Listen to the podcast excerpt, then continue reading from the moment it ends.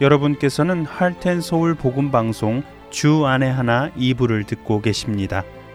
주 안에 하나 2부에는 구약 성경에 나오는 이스라엘 왕들의 이야기를 공부해 보는 왕들의 이야기와 은혜의 설교 그리고 쉽게 지나쳤던 말씀들을 다시 살펴보며 더 깊게 묵상하는 내 입술의 묵상이 준비되어 있습니다. 먼저 왕들의 이야기로 이어집니다.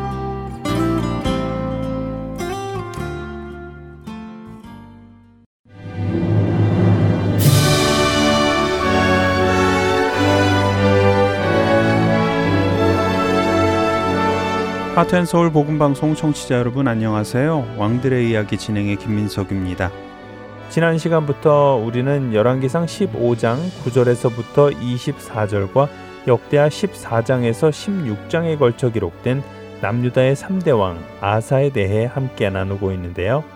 그는 그의 하나님 여호와 보시기에 선과 정의를 행하고 정직하게 행하던 왕이었다고 말씀드렸지요.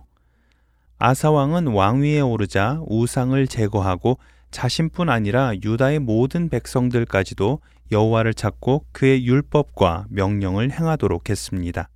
이에 하나님께서는 10년 동안 그 땅을 평안하게 하셨음을 보았습니다. 구수 사람 세라가 남유다를 치려고 왔을 때는 수적으로는 이길 수 없는 전쟁처럼 보였지만 아사와 이스라엘 백성은 자신들의 약함을 가지고 하나님께 도움을 구하였지요. 하나님께서는 그들의 부르짖음에 응답하셨고 전쟁에서 크게 승리하게 하셨습니다. 오늘은 전쟁에서 승리한 이후의 아사왕에 대해 함께 나누어 보겠습니다.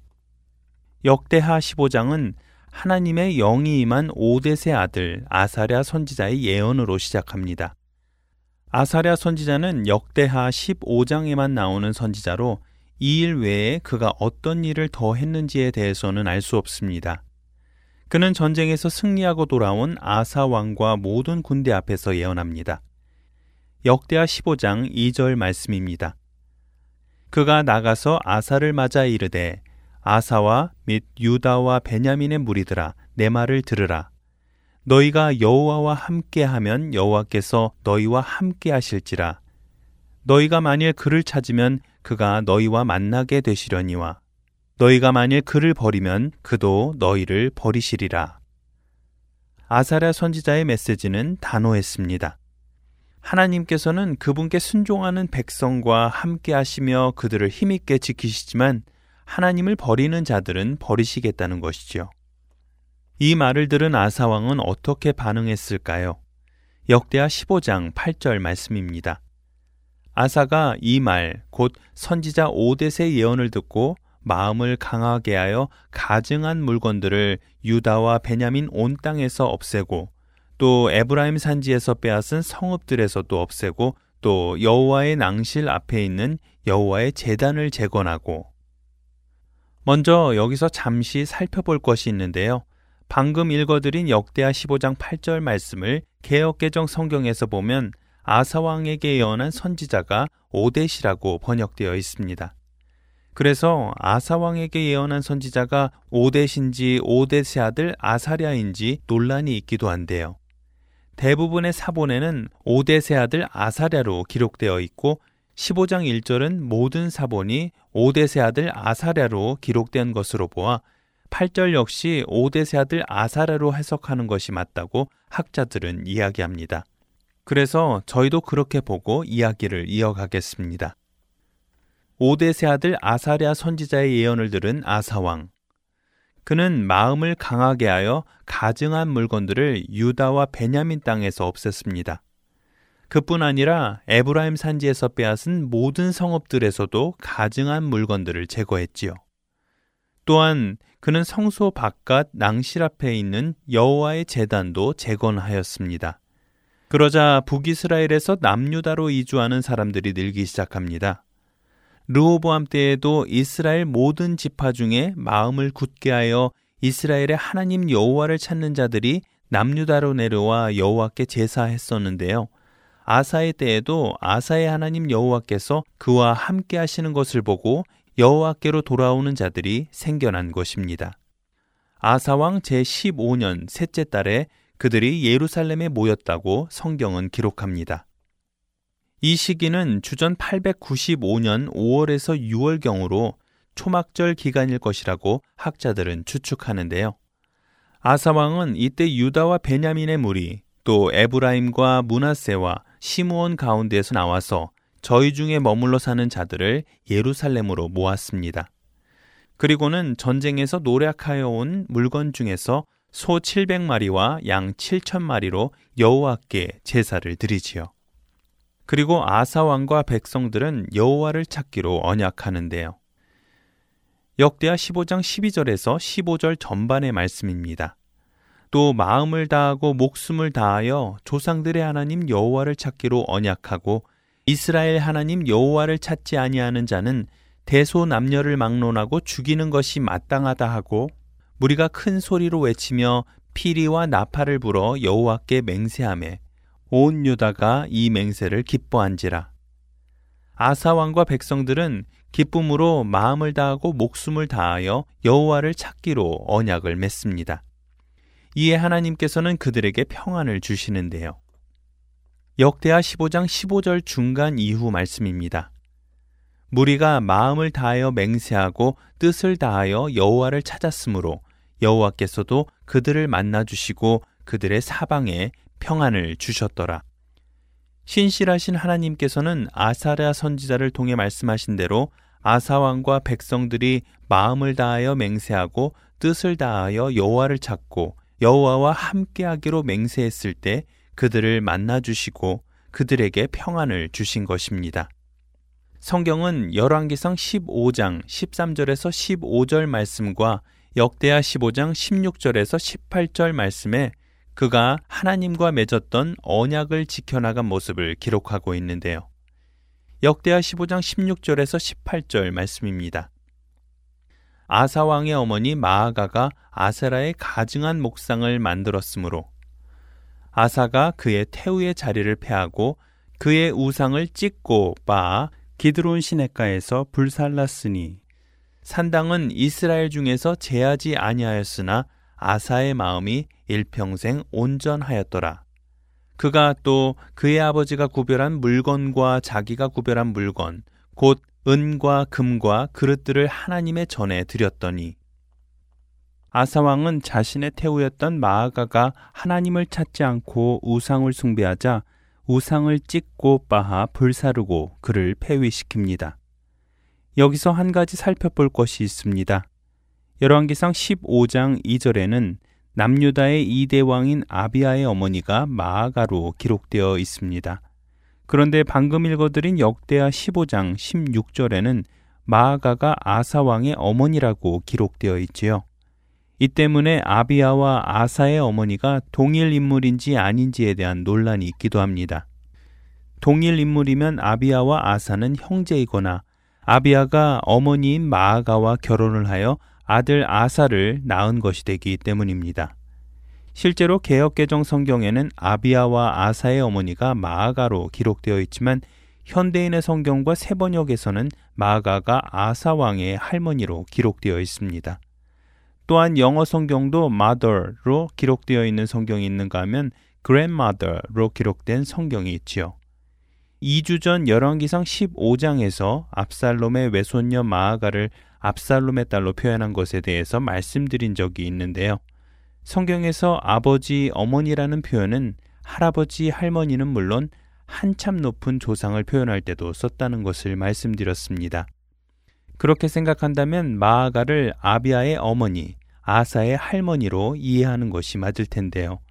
여기서 중요한 것은 그녀가 어머니인지 할머니인지가 아니라 태우였던 마아가가 하나님을 찾지 않고 우상을 숭배한 일이겠지요. 이 일로 인하여 그녀는 태후의 자리에서 내쫓기게 된 것입니다. 아사왕은 이 외에도 그의 아버지가 성별한 것과 자기가 성별한 것, 은과 금과 그릇들을 여호와의 성전에 드리고 여호와만을 섬깁니다. 이렇게 아사 왕과 이스라엘 백성들이 여호와를 찾자 하나님께서는 그때부터 아사 왕 제 35년까지 전쟁이 없도록 하십니다. 성경은 아사의 마음이 일평생 온전하였다고 말씀하시는데요. 자신에게 그치지 않고 하나님께서 맡겨주신 하나님의 백성들까지도 하나님을 찾게 만들었던 아사왕. 왕들의 이야기 다음 시간에는 그의 마지막을 함께 나누도록 하겠습니다. 왕들의 이야기 다음 시간에 찾아뵙겠습니다. 안녕히 계세요.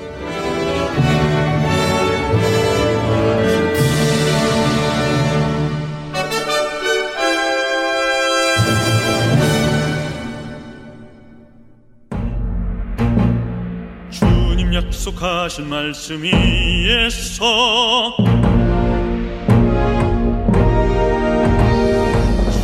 약속하신 말씀 위에서 영원토록 주를 찬송하리라. 소리 높여 주께 영광 돌리며 약속 믿고 굳게 서리라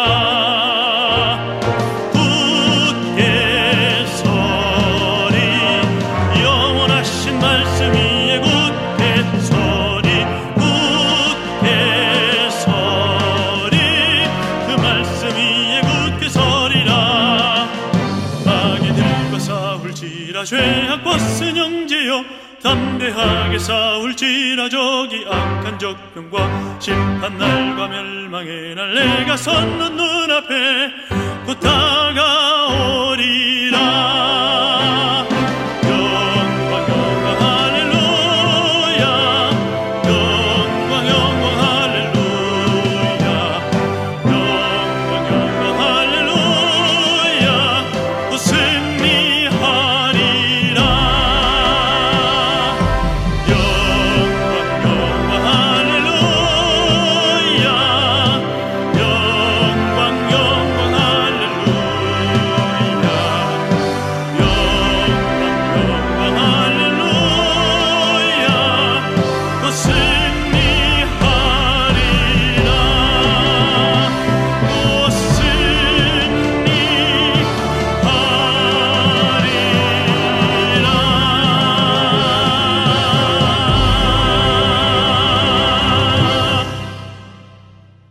은혜의 설교 말씀으로 이어드립니다. 오늘은 캐나다 밴쿠버 그레이스 한인교회 박신일 목사님께서 마태복음 6장 13절을 본문으로 주님을 찬송합니다 라는 제목의 말씀을 전해 주십니다. 은혜의 시간 되시기 바랍니다.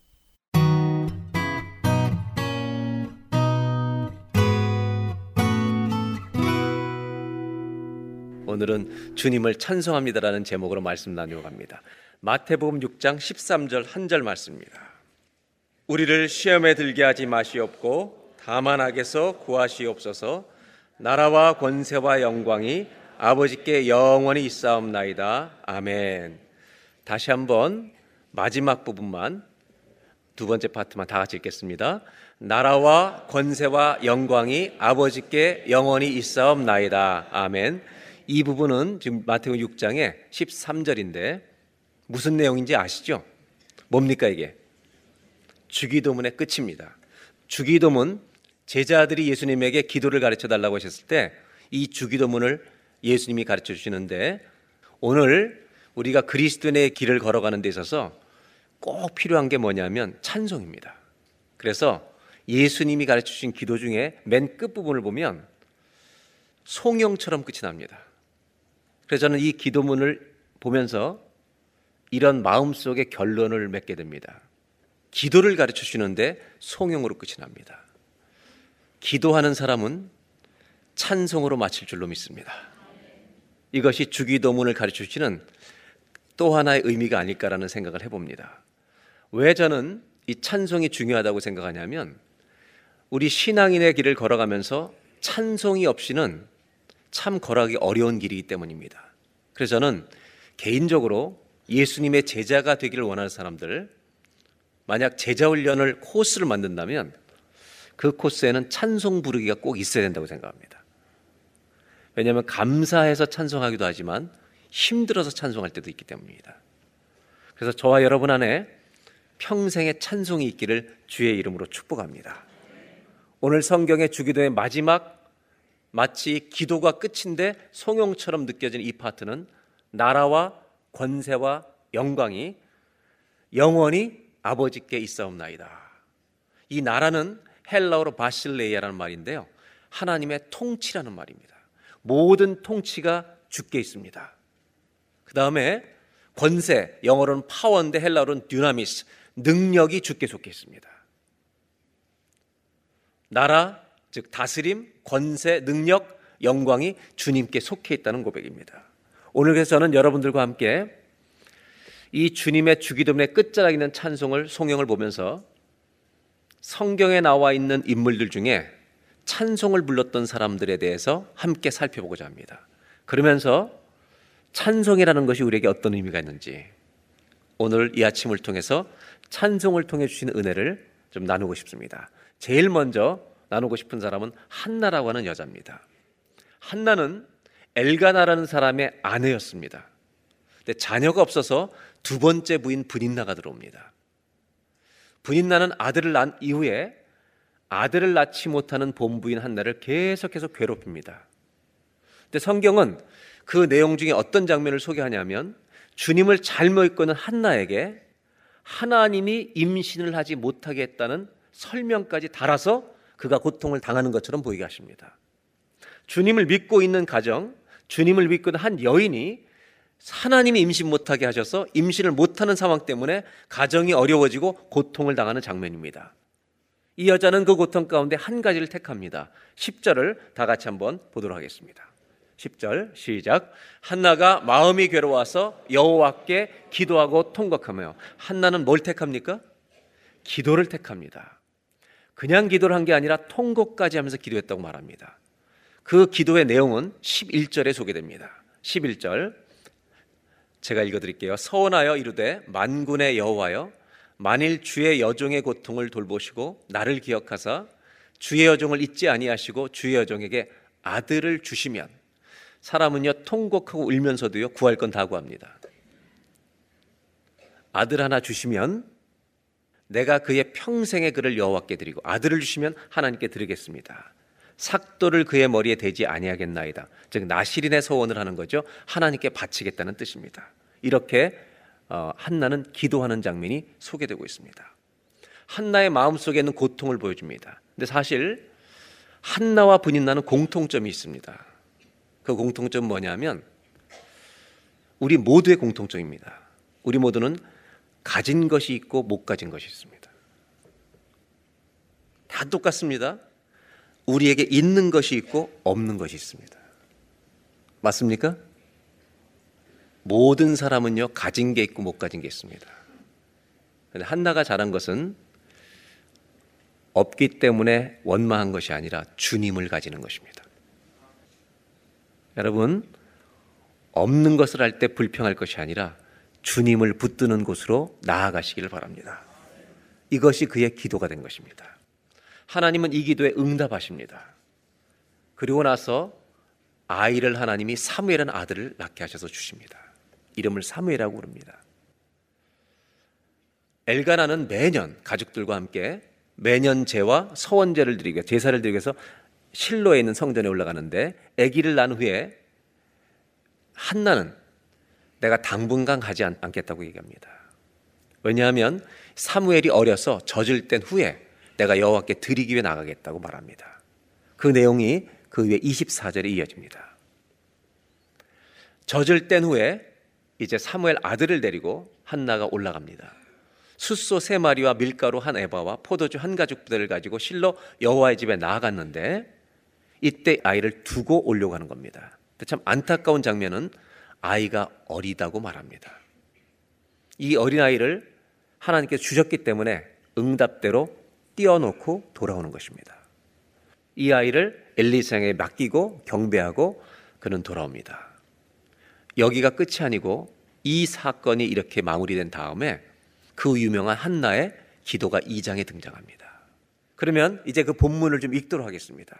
이렇게 억울하게 통곡하던 한나가 이제 아들을 낳고 젖을 때 후에 성전에 바친 다음에 2장이 소개되는데 2장의 내용 전체를 안 읽고 부분적으로 좀 읽도록 하겠습니다. 2절입니다. 2절은 다 같이 읽겠습니다.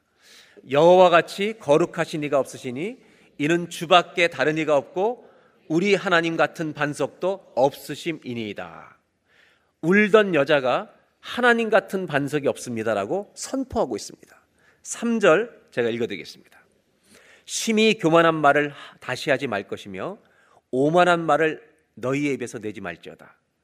여호와는 지식의 하나님이시라 행동을 달아보시느니라. 마치 분인 나가 들으라고 하는 것처럼 말을 하고 있습니다. 함부로 말하지 마라. 네가 뭐 가졌다고 함부로 교만하지 마라. 마치 이렇게 말하는 것좀 드립니다. 그리고 6절 여호와는 죽이기도 하시고 살리기도 하시며 스올에 내리기도 하시고 거기에서 올리기도 하시는도다. 7절 다 같이 읽겠습니다. 여호와는 가난하게도 하시고 부하게도 하시며 낮추기도 하시고 높이기도 하시는도다. 아멘.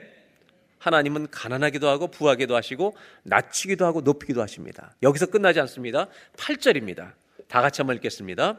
가난한 자를 진토에서 일으키시며 빈궁한 자를 거름더미에서 올리사 귀족들과 함께 앉게 하시며 영광의 자리를 차지하게 하시는도다.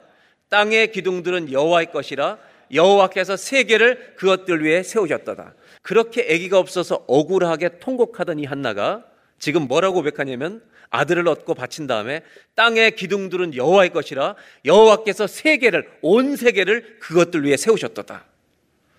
우리 사람들은요 응답 하나 주시면 세계는 주의 것이라 고백합니다.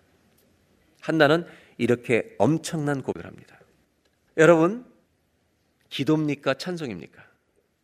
나라와 권세와 영광이 아버지께 영원히 있사옵나이다. 마치 이렇게 고백하는 것 같습니다. 기도인지 찬송인지 우리가 논의할 필요가 없습니다. 기도이며 찬송입니다. 엄격히 말하면 기도와 찬송이 구분이 안 되는 장면입니다. 그렇다면 1장에 통곡하던 기도하던 자리로 돌아옵니다. 1장에 한나가 기도를 했었잖아요. 오랫동안 통곡하면서 오해받을 만큼 그 부분은 기도입니까 찬송입니까? 기도입니다. 한나를 보면 찬송이 뭔가 하나님 우리에게 보여주신 게 있는 것 같습니다. 찬송과 기도는 떨어질 수 없는 것 아닌가? 한나는 1장에서 눈물의 기도, 통곡의 기도를 합니다. 그리고 2장에서는 찬송 같은 기도를 합니다. 찬송이라고 해도 무방합니다. 그러면 한나의 인생을 통해 찬송은 뭔가? 뭐를 통해서 찬송이 나오더라는 겁니다. 뭐를 통과하면 찬송이 나올까요? 기도를 통과하면 찬송이 나오더라는 겁니다. 그래서 첫 번째로 나누고 싶은 것이 있습니다. 한번 따라 하실까요? 하나님을 붙드는 기도는 내 인생의 찬송이 됩니다. 아멘입니까? 여러분, 우리가 기도를 통과하면, 눈물의 기도를 통과하면 하나님이 우리 입술에, 우리 가슴에, 우리 인생에 찬송이 터지게 하실 줄로 믿습니다. 이것이 찬송이라는 겁니다. 그래서 우리가 부르던 찬송 중에 그 두려움이 변하여 내 기도 되었고 전날의 한숨 변하여 내 찬송 되었네. 한나의 기도를 보면 눈물의 기도를 통해 찬송에 이르게 된다는 것을 보여주십니다. 예수님의 주기도문 이렇게 시작됩니다. 하늘에 계신 우리 아버지요. 그리고 마지막은 나라와 권세와 영광이 아버지께 영원히 있사옵나이다. 마치 시편 22편 26절에 한나의 인생을 이렇게 표현한 것 같습니다. 22편 26절. 겸손한 자는 먹고 배부를 것이며 그다음 다 같이 읽겠습니다. 여호와를 찾는 자는 그를 찬송할 것이라. 이걸 이렇게 읽어도 될까요? 여호와를 찾는 자를요. 기도하는 자는 찬송할 것이다. 여러분 기도하시기 바랍니다. 부르짖으시길 바랍니다. 부르짖으면 하나님이 우리 인생에 찬송이 터지게 할 줄로 믿습니다. 우리 인생에 하나님은 기도라는 선물과 찬송이라는 선물을 주셨습니다. 이 기도와 찬송을 가지고 하나님 앞에서 살아가는 저와 여러분 되시기를 바랍니다. 두 번째 이야기는 바울과 신라 얘기를 좀 하려고 합니다. 바울이라고 하는 사람이 사도행전 16장의 이 사도는 마게도냐 환상을 본 다음에 유럽으로 자기의 선교지를 옮깁니다. 그리고 간 것이 빌립보입니다. 빌립보에 갔다가 루디아를 만나 교회에 자기 집을 내놓고 그 다음에 귀신 들린 여종을 만납니다. 사도 바울이 복음을 전하니까 귀신이 나가는 겁니다. 그리고 남의 종이었는데 점을 쳐서 주인에게 돈을 벌겠는데 예수를 믿고 나니까 점이 안 나오는 겁니다. 그래서 이 주인이 화가 나서 바울과 신라를 감옥에 넣어버립니다. 매를 맞고 온 다 묶여서 감옥에 갇힙니다. 이때 바울과 신라가 무엇을 했는지 성경은 사도행전 16장에 이렇게 소개하고 있습니다. 24절, 25절입니다. 그가 이러한 명령을 받아 그들을 깊은 옥에 로마의 간수가 그를 가두고 그 발을 착고에 든든히 채워 묶었습니다. 25절을 다 같이 읽겠습니다. 한밤중에 바울과 신라가 기도하고 하나님을 찬송함에 죄수들이 듣더라. 시간이 한밤이었다는 것입니다. 그러나 영적으로 또 이런 뜻이 있겠죠. 우리 인생에 고난의 밤이 올 때가 있습니다. 근데 딱 두 가지랍니다. 뭐 했습니까? 기도하고 찬송했습니다. 기도와 찬송이 붙어 다니고 있습니다.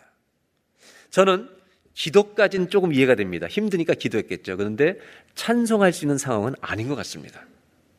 네, 찬송합니다. 그 다음에 더 표현되는 건 뭐냐면 옆방에 있는 죄수들도 들었다는 것입니다. 여러분, 우리 인생이 어려운 고난의 밤을 지날 때 기도하시길 바라고 여러분 없을 때 찬송하시기를 바랍니다. 그리고 그 소리가 옆집에도 들리기를 바랍니다. 그래서 왜 이렇게 시끄럽냐고 찾아오는 게 아니라 여러분 은혜를 받는 역사가 있길 바랍니다. 기도와 찬송을 하고 있었다는 것입니다. 여러분 힘들 때 이렇게 기도하십시오. 하나님, 제 인성을 통해 주님의 영광 받으십시오. 그리고 그 영광을 나타내실 때까지 여러분 찬송하고 기도하는 우리가 되시길 바랍니다. 저는 이 감옥을 다시 상상해 봅니다. 전도하다가 감옥에 갇혀 있습니다. 다 묶여 있습니다. 이때 바울과 신라가 기도합니다. 그리고 찬송을 합니다. 그리고 이 장면을 하나님이 보셨다고 상상해 보시기 바랍니다. 하나님 마음이 어떠셨을까? 전도하다가 감옥에 매맞고 감옥에 갇혀서 찬송하고 있는 이 바울과 신라를 보실 때 하나님 마음이 어떠셨을까? 요한계시록을 공부하신 분은 알겠지만 요한계시록 8장에는 감격적인 장면이 나옵니다. 성도들이 기도할 때 그 기도를 천사들이 향로에 담아 금대접에 담아 올라갑니다. 그 하나님 앞에 바쳐지는 기도가 천사를 통해 주 앞에 올려오는데 여러분 성도들의 기도는 땅에 떨어지는 게 없습니다. 그 하나님의 들려지는 순간 하나님이 하늘에 있는 불을 우리의 기도에 대접에 담아서 이 세상에 다시 쏟아부으실 때 엄청난 지진, 번개, 천둥 소리가 나면서 역사가 일어납니다. 이것을 the reversed thunder, 역전된 내성. 우리가 간절히 기도했는데 하나님이 거기에 성령의 불을 담아 우리 인생 앞에 하나님의 역사를 보여주셔서 아무도 듣지 못한 일이 없도록 응답을 보여주는 하나님이 우리의 살아계신 주님인 줄로 믿습니다. 이런 역전된 뇌성처럼 우레 같은 소리를 내며 주의 응답이 우리 역사 속에 나타난다는 것입니다. 시편 22편 3절에 이런 말씀이 있습니다. 다 같이 읽겠습니다.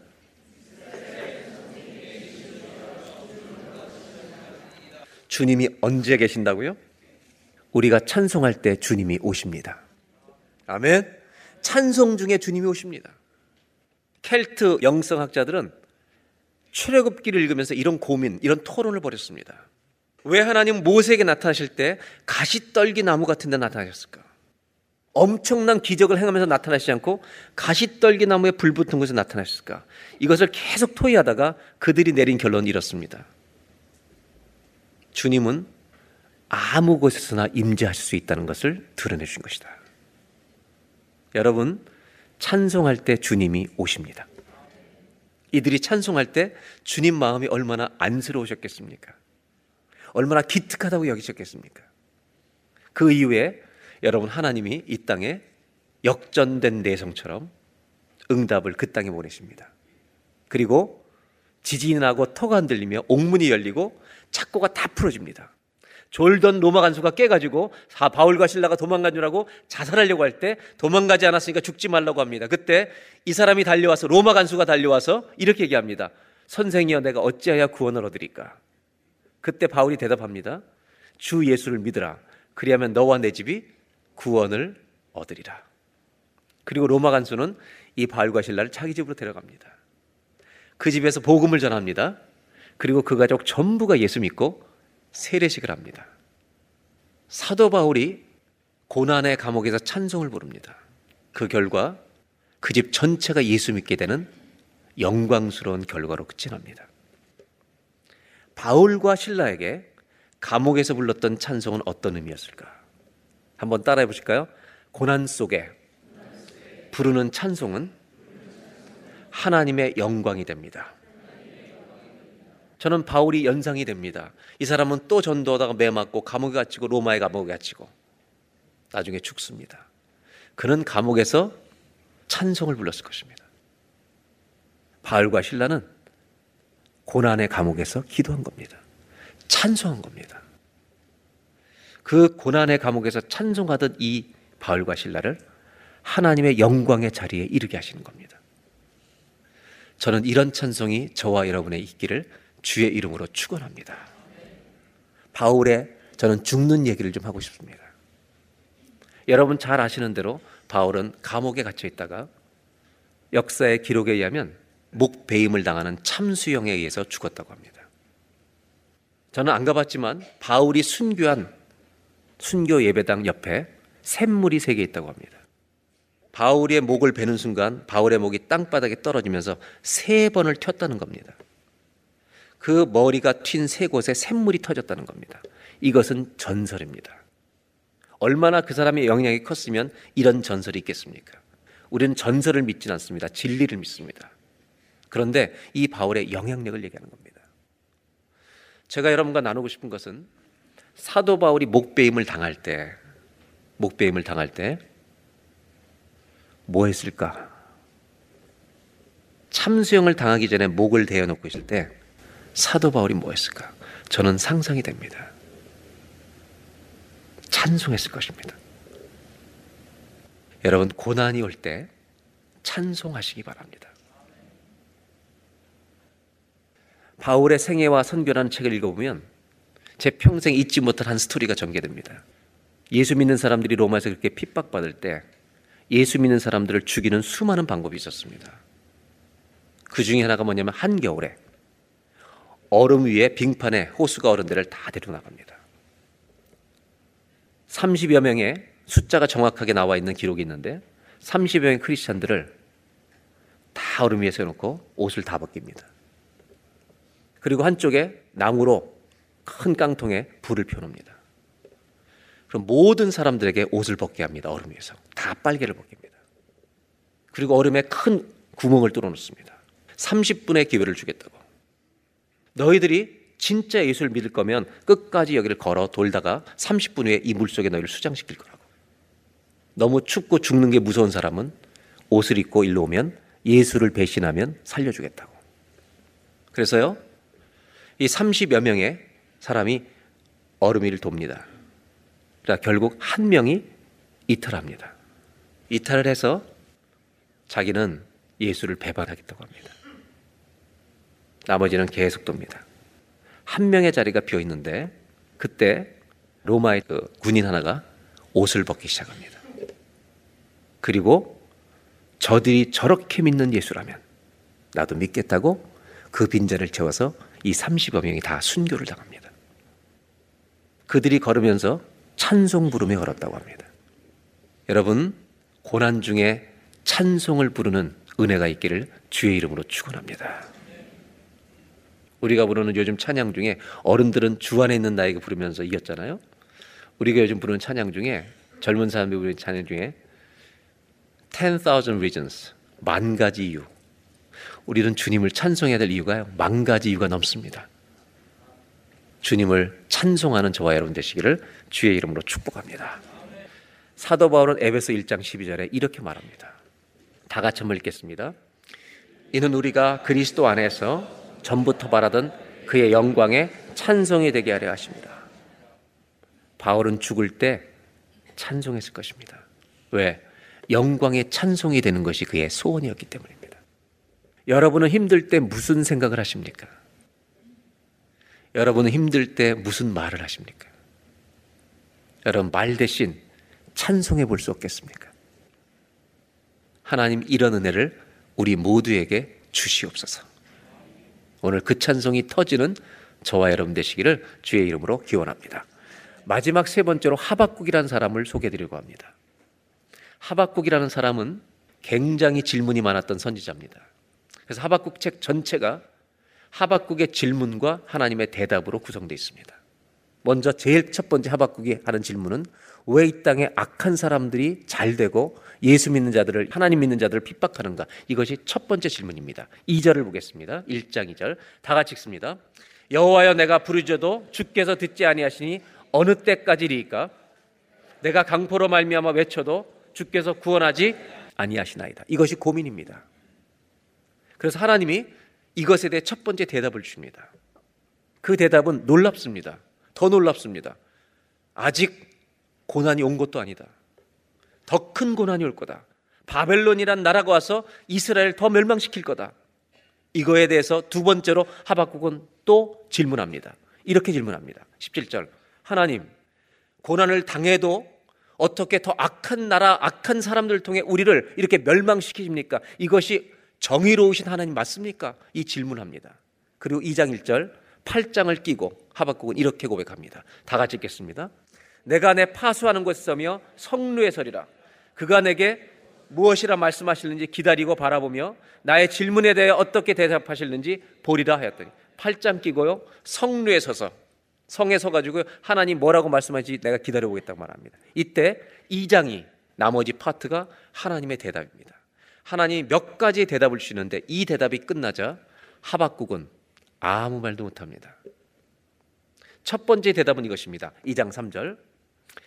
이 묵시 하나님 말씀 하나님의 약속은 정한 때가 있나니 하나님의 약속은 정한 때가 있습니다. 이루어지는 시간이 있다는 겁니다. 종말이 속히 이르겠고 결코 거짓되지 아니하리라. 비록 더딜지라도 첫 번째 응답은 이것입니다. 기다리라. 지체되지 않고 반드시 가리라. 여러분 기다리시기 바랍니다. 주님의 약속은 정한 때가 있어서 이루어질 줄로 믿습니다. 4절입니다. 두 번째 대답입니다. 그래 악한 사람들이 교만하고 다 그렇게 보이지만 의인은 믿음으로 말미암아 사는 것이다. 여러분 저 이 성경을 읽으면서 이런 이야기를 여러분과 꼭 나누고 싶습니다. 성경을 읽어보니까 성경을 이루고 있는 여러 테마들이 있습니다. 그 중에 하나의 흐름이 뭐냐면 우리 사람들이 원하는 믿음이 있습니다. 우리가 원하는 믿음은 뭐냐면 상황이 좋아지면 주님 믿겠다는 겁니다. 이건 우리가 원하는 믿음입니다. 다 잘 되기를 바라는 이것이 우리가 원하는 믿음입니다. 근데 성경을 읽어보면 하나님이 주시고 싶은 믿음이 있습니다. 하나님 우리가 주시고 싶은 믿음은 모든 상황에서 주님을 믿으라는 것입니다. 이 두 가지가 갈등이 일어납니다. 하박국은 자기가 원하는 믿음을 구하고 있습니다. 주님은요, 의인은 뭘로 말미암아 산다고요? 한번 따라 하실까요? 오직 의인은 믿음으로 말미암아 살리라. 여러분 믿음으로 사시길 바랍니다. 상황에 관계없이 나를 믿으라는 겁니다. 두 번째입니다. 그 다음에 세 번째 대답입니다. 뭐라고 이야기하시냐면 14절 하박국 걱정하지 마라. 네가 염려한다고 그 일 되는 게 아니다. 여호와께서 일을 이루신다. 여러분 하나님의 열심이 이 일을 이루실 것입니다. 이는 물이 바다를 덮은 같이 여호와의 영광을 인정하는 것이 온 세상에 가득할 것이라고 선포해 주십니다. 하나님의 세 번째 대답입니다. 네 번째 대답이 18절에 나옵니다. 18절로 20절. 새긴 우상은 새겨 만든 자에게 무엇이 유익하냐? 부어 만든 우상은 거짓이다. 이것을 의지하는 자는 유익이 없다. 19절. 이렇게 나무에게 깨라 하며 이렇게 우상 숭배하는 거 다 화가 있을 거다. 그 안에 생기가 없다. 가짜다. 그리고 주님이 네 번째 주시는 답이 결정탑니다. 성루는 뭘 말합니까? 세상의 모든 것이 보이는 곳입니다. 성전은 어떤 곳입니까? 주님이 계시는 곳입니다. 성루에서 헤매고 있는 하박국에게 주님은 이 말씀으로 결정타를 날립니다. 20절을 다 같이 읽겠습니다. 시작. 오직 여호와는 그 성전에 계시니 온 땅은 그 앞에서 잠잠할지니라 하시니라. 아멘. 여호와는 어디 계십니까? 너 왜 세상 바라보고 헤매고 있냐? 여호와는 성전에 계시니 성전에 와야 될 거 아니냐? 예배 드려야 될 거 아니냐? 여러분 성전에 오면 질서가 잡히는 겁니다. 내가 예수님을 모시는 성전을 가지고 세상에 나가면 성전을 살게 될 줄로 믿습니다. 내가 성전을 살면요, 모든 문제가 주님 발 앞에 다스려지는 겁니다. 그래서 뭐라고 말하냐면 다시 한번 20절 보여주시기 바랍니다. 여호와는 성전에 계시니 네가 성전을 가지고 네가 성전대 나가면 온 땅이 성전 앞에 통치가 될 것이다. 한번 따라하시게 오직 여호와는 그 성전에 계시니 온 땅은 그 앞에서 잠잠할지니라 모든 문제는 잠잠할지어다. 이 응답을 주시는 겁니다. 하박국이 질문을 더 할 것 같습니까? 안 할 것 같습니까? 더 안 합니다. 그리고 하박국은 3장으로 끝이 났는데 3장의 제목에 여러분 집에 가서 찾아보시기 바랍니다. 하박국의 기도라고 되어 있습니다. 그 장면을 또 몇 절만 보여드리도록 하겠습니다. 3장 2절입니다. 여호와여, 지금 하박국이 변한 겁니다. 자기가 원하는 믿음을 내려놓고 주님이 원하시는 믿음을 자기가 취한 겁니다. 내가 죽게 대한 소문을 듣고 놀랐나이다. 여호와여 주는 주의 일을 지금 말씀하신 일을 이 수년 내에 부응하게 없어서 내가 기다리겠습니다. 이 수년 내에 나타내시옵소서 진노 중에라도 긍휼을 잊지 마십시오. 기도합니다. 3절 하나님이 대만에서부터 오시며 거룩한 자가 바란센에서부터 오시는도다. 그리고 그 다음 다 읽겠습니다. 그의 영광이 하늘을 덮었고 그의 찬송이 세계에 가득하도다. 여러분, 찬송이 터지는 사람들의 동일한 고백이 있죠. 나라와 권세와 영광이 오직 여호와 우리 아버지께만 있사옵나이다. 여러분, 하박국이요 바뀐 겁니다. 태도가 바뀐 겁니다. 마음이 바뀝니다. 상황은 바뀌지 않았습니다. 마음이 바뀌었습니다. 6절입니다.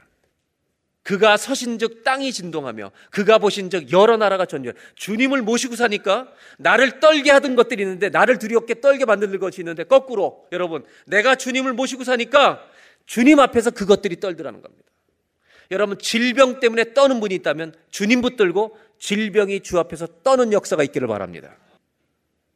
8절 여호와여 주께서 말을 타시며 구원의 병거를 모시오니 강들을 분이 여기심이니까 강들을 노여하십니까? 바다를 향하여 지금 주님 성내고 계십니까? 9절 주께서 활을 꺼내시고 화살을 바로 쏘셨나이다. 하나님 화살 쏘시니까 주께서 강들로 땅을 쪼개셨나이다. 주님은 강이 갈라지게 하시는 분입니다. 홍해도 가르시고 요단강도 가르십니다. 이 주님을 믿고 사는 것입니다. 10절 산들이 주를 보고 흔들립니다. 창수가 넘치고 바다가 소리를 지며 손을 높이 들었나이다. 여러분, 문제 때문에 우리가 떨 게 아니라 주님 모시고 문제가 떨 수 있도록 사는 기도와 찬송이 있는 저와 여러분 되시길 바랍니다. 15절입니다. 이건 너무나 아름다운 말씀입니다. 멋진 말씀입니다. 주께서 말을 타시고 바다 곧 내 인생에 수없이 찾아오는 그 물의 요동과 파도를 밟으셨나이다. 여러분, 주님이 모든 풍랑을 밟으십니다. 16절 내가 들었으므로 내 창자가 흔들렸고 그 목소리로 말미암아 내 입술이 떨렸도다. 무리가 우리를 치러 올라오는 환란 날을 내가 기다림으로 썩이는 것이 내 뼈에 들어왔으며 내 몸은 내 추에서 떨리노다. 상황은 똑같다는 겁니다. 하나님 말씀 들으니까 여러분 이거 이길 수 있다는 겁니다. 그리고 나오는 고백이 그 유명한 17절 18절입니다. 두 절만 우리 다 같이 함께 읽습니다. 비록 무화과 나무가 무성하지 못하며 포도나무에 열매가 없으며 감람나무에 소출이 없으며 밭에 먹을 것이 없으며 우리의 양이 없으며 외양간에 여러분 다 없어도 다 없어도 다 같이 시작.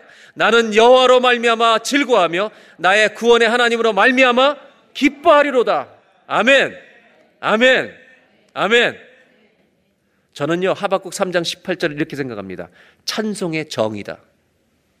찬송의 정이다 그리고 19절로 하박국은 이렇게 끝이 납니다. 한 문장만 읽겠습니다. 시작. 주 여호와는 나의 힘이시라. 아멘.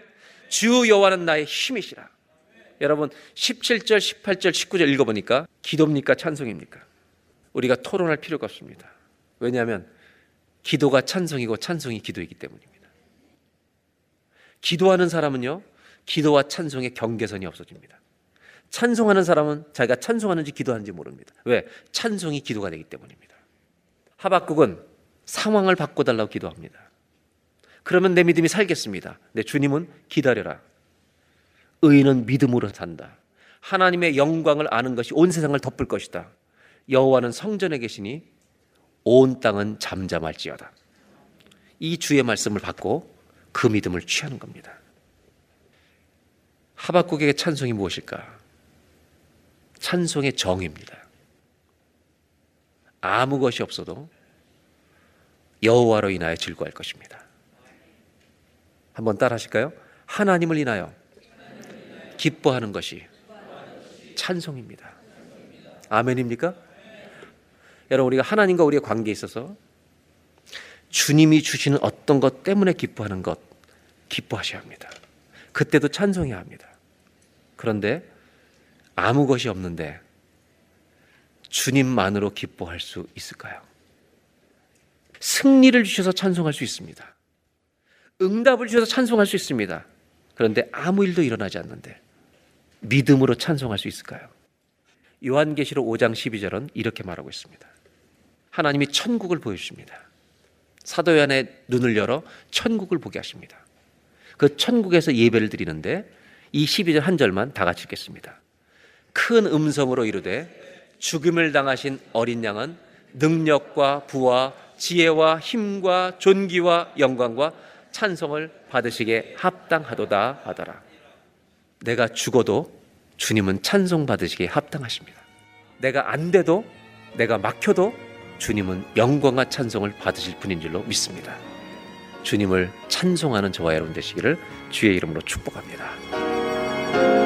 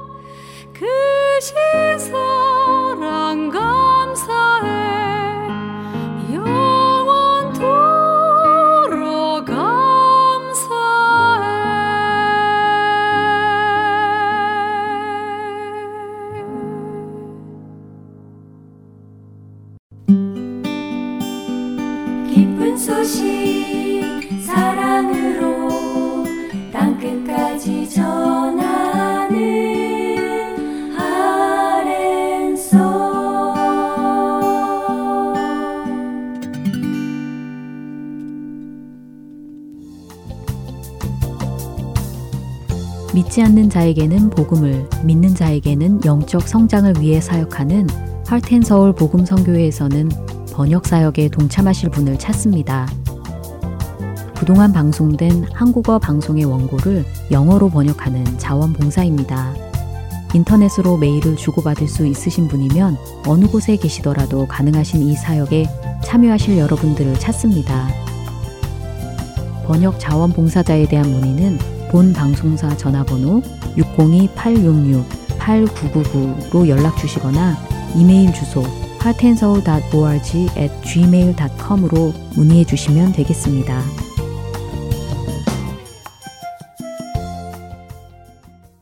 이어서 내 입술의 묵상으로 이어집니다.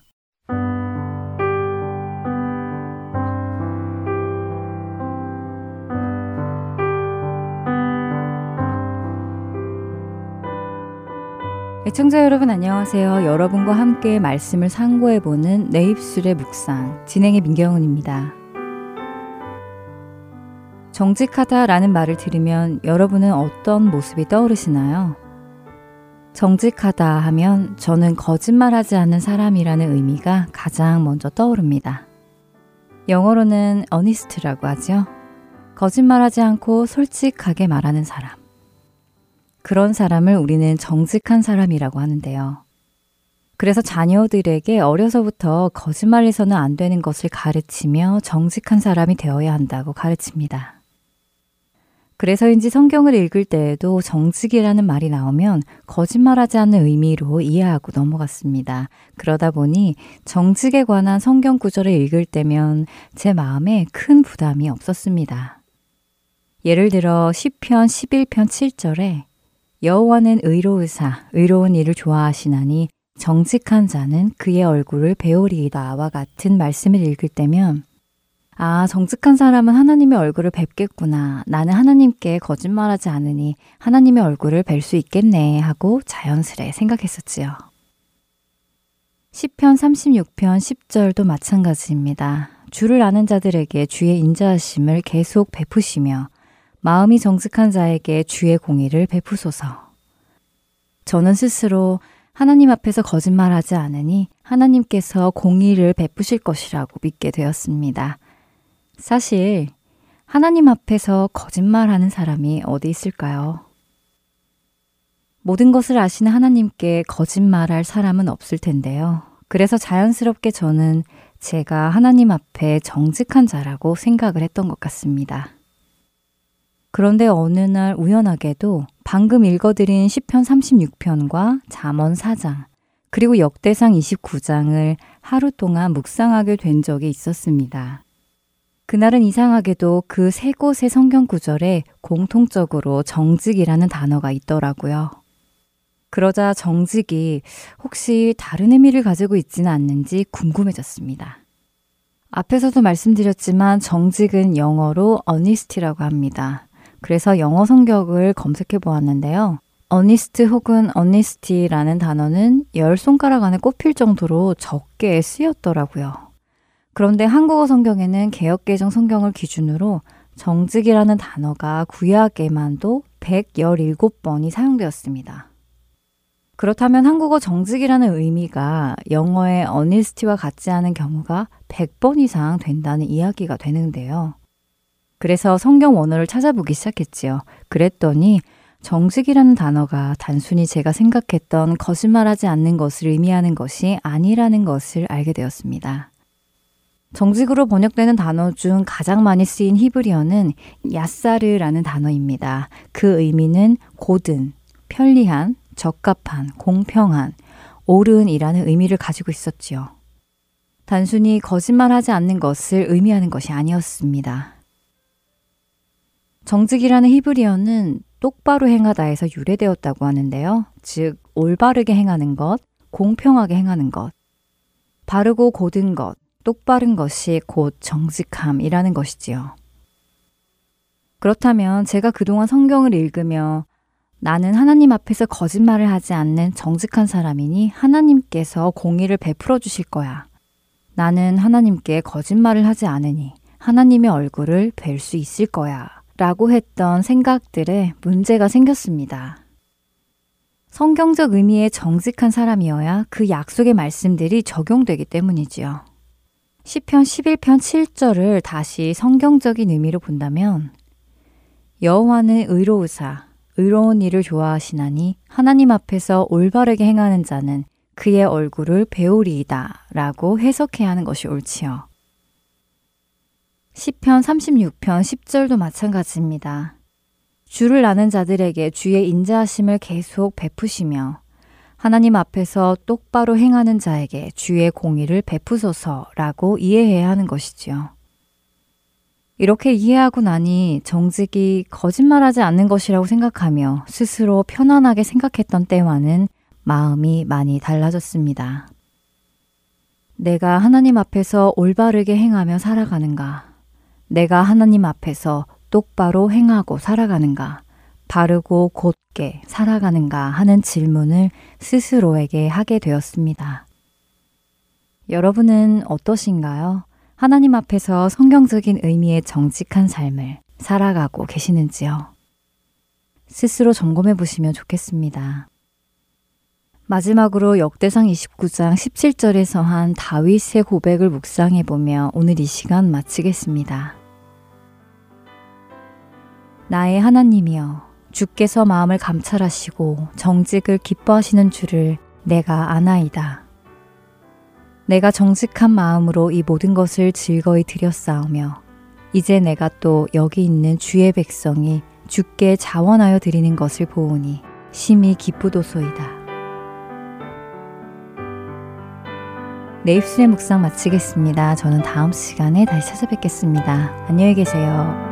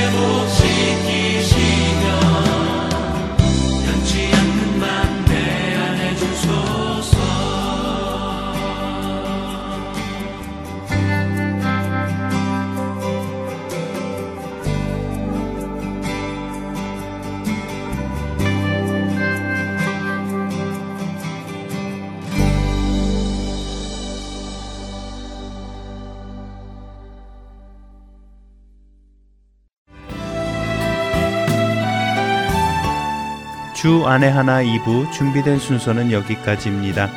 함께 해주신 여러분께 감사드립니다. 다음 시간에 뵙겠습니다. 안녕히 계십시오.